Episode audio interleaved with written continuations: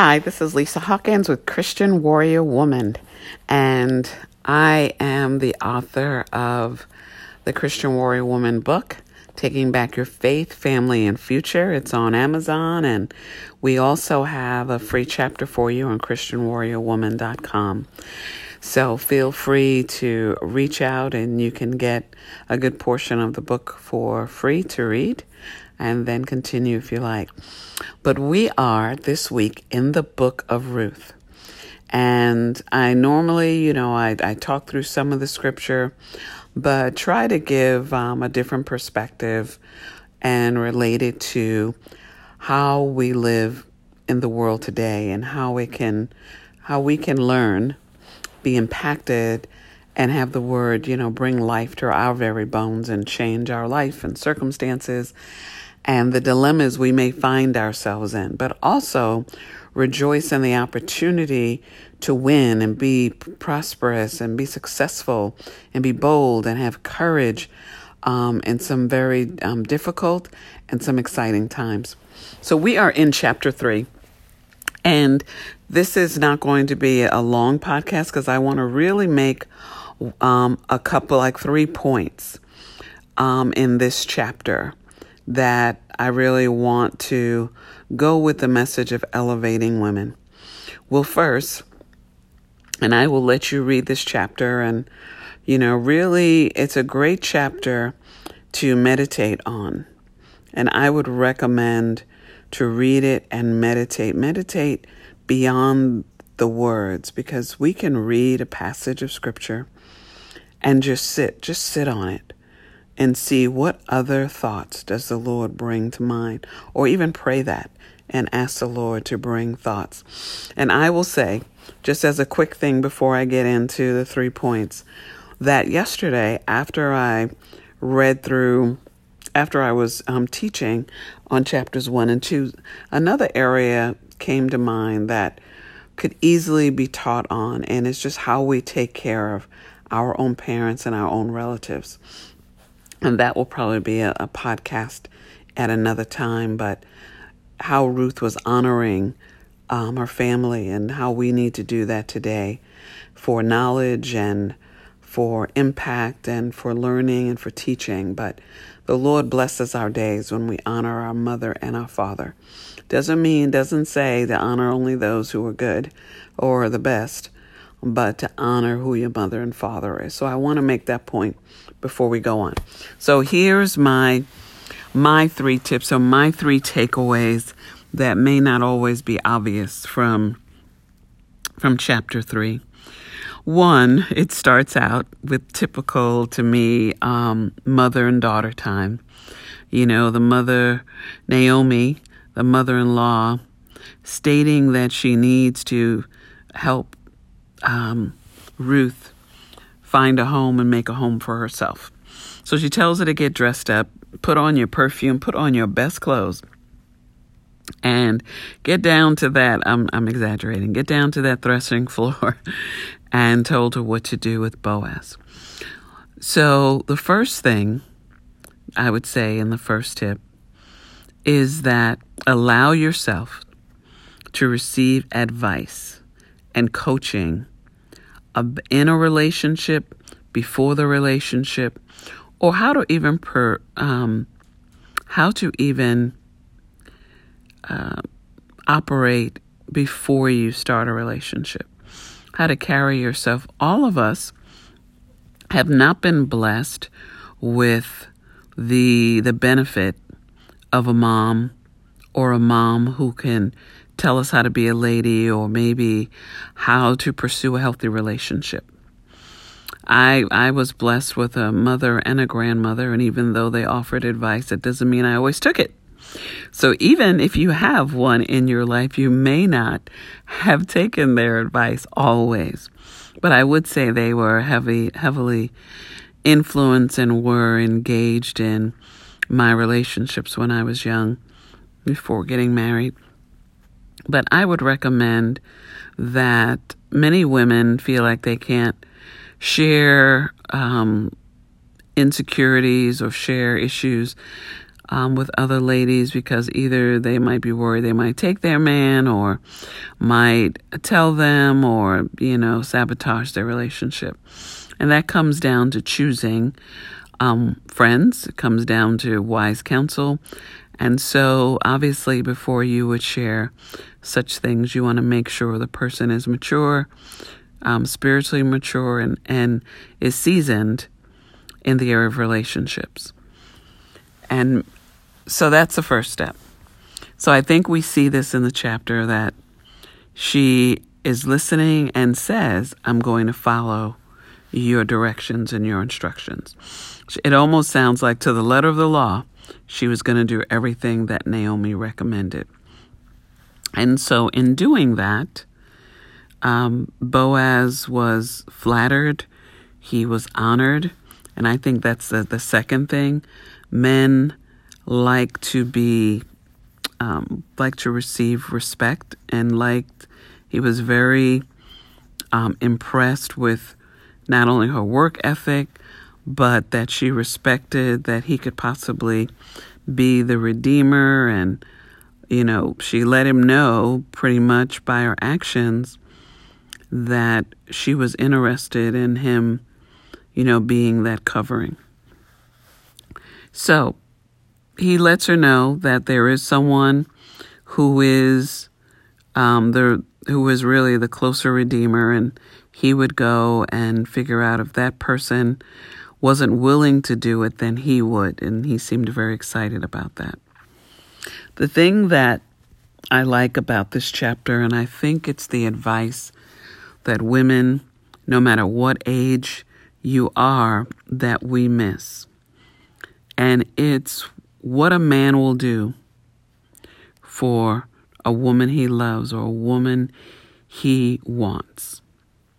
And I think this is the lesson that today, with sometimes some of the empowerment, and, you know, we're telling, even I tell women to be bold and courageous in their choices about their life.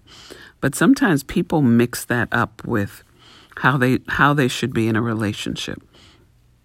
And how you want, if you want a man to fight for you, cover you, be that gentleman, you also have to come across as wanting to be a lady and wanting to be treated as a lady.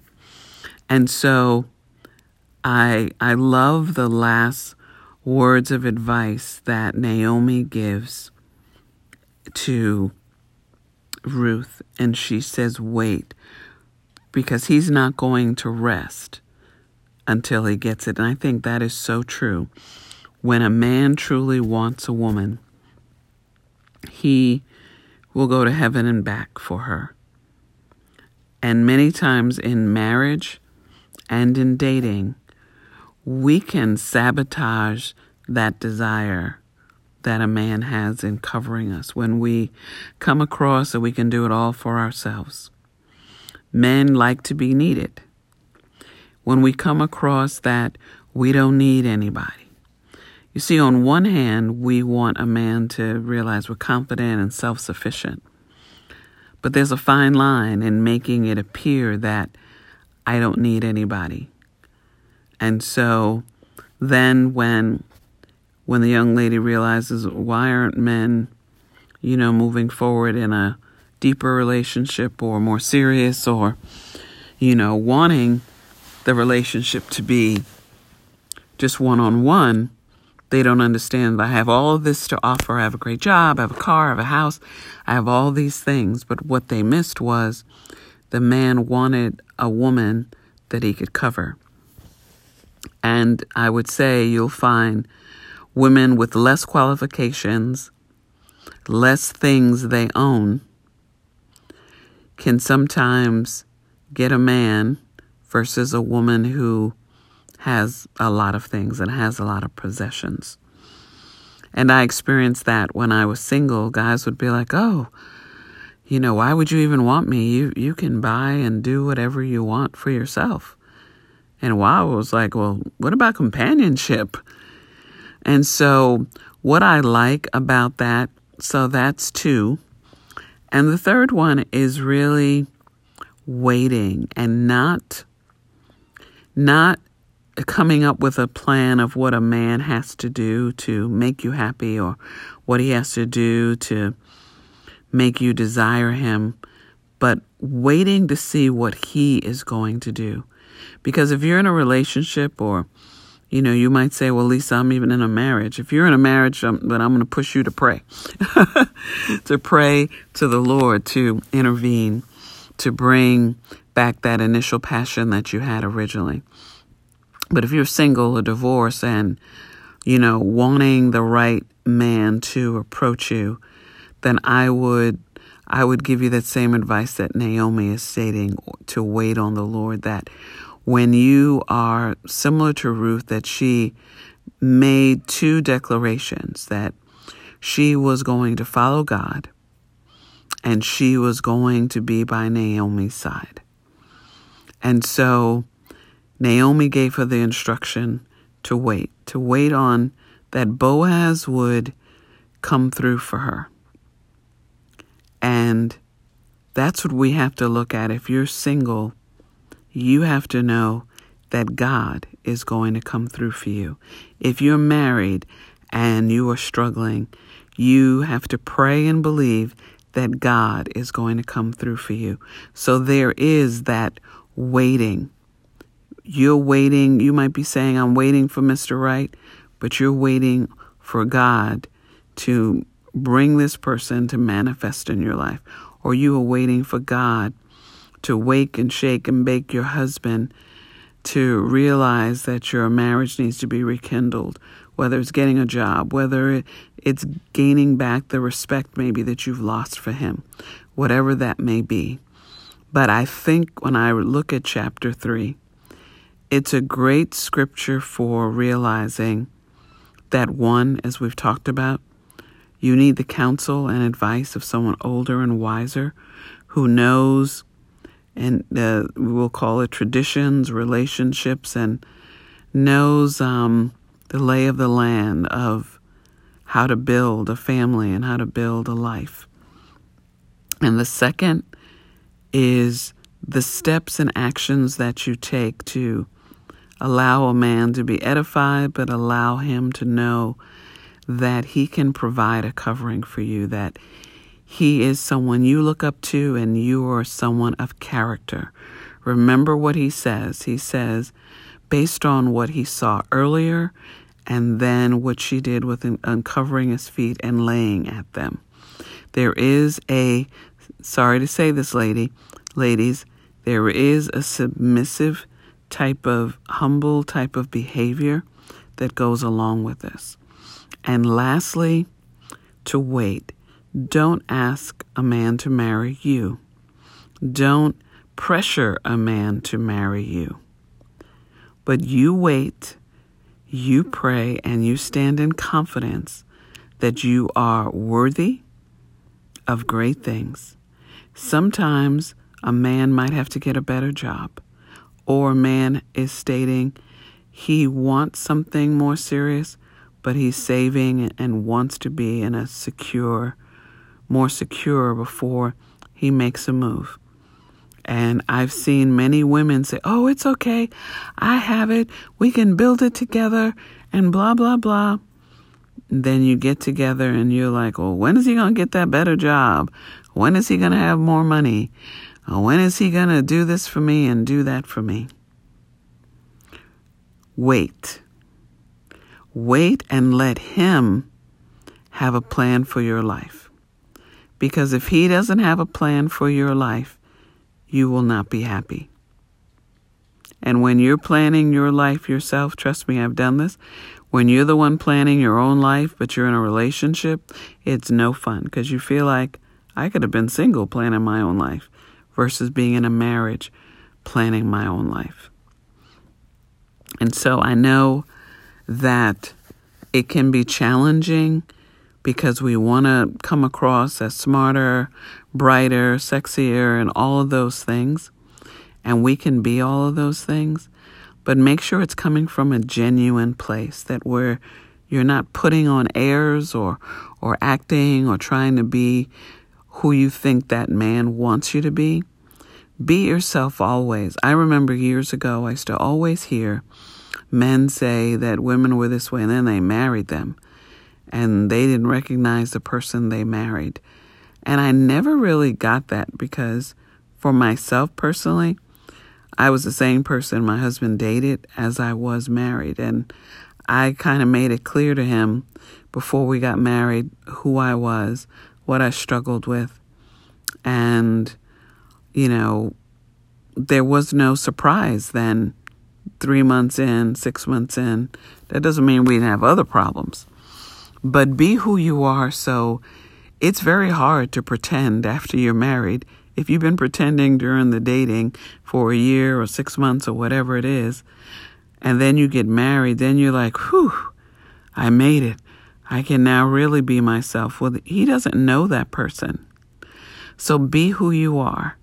And I think that's another thing that I liked about Ruth that she was the person that she was, the same humble person that laid at Boaz's feet was the same person she appeared to be with Ruth, I mean, to be with Naomi and with her sister in law. So you be who you are, whether that's an extrovert or an introvert, but just make sure that you are living your life on purpose, exploring life, and challenging yourself with the new ideas. Maybe it's a language, maybe it's a class, but get out of your comfort zone because that's the first place you'll expand and learn and grow. So I hope today that this chapter 3, uh, when you read it, gives you other ideas about yourself but also some grounding principles on how you can reflect who you are in a relationship and how to make it successful. So, you have a great weekend. God bless, and I will talk to you tomorrow.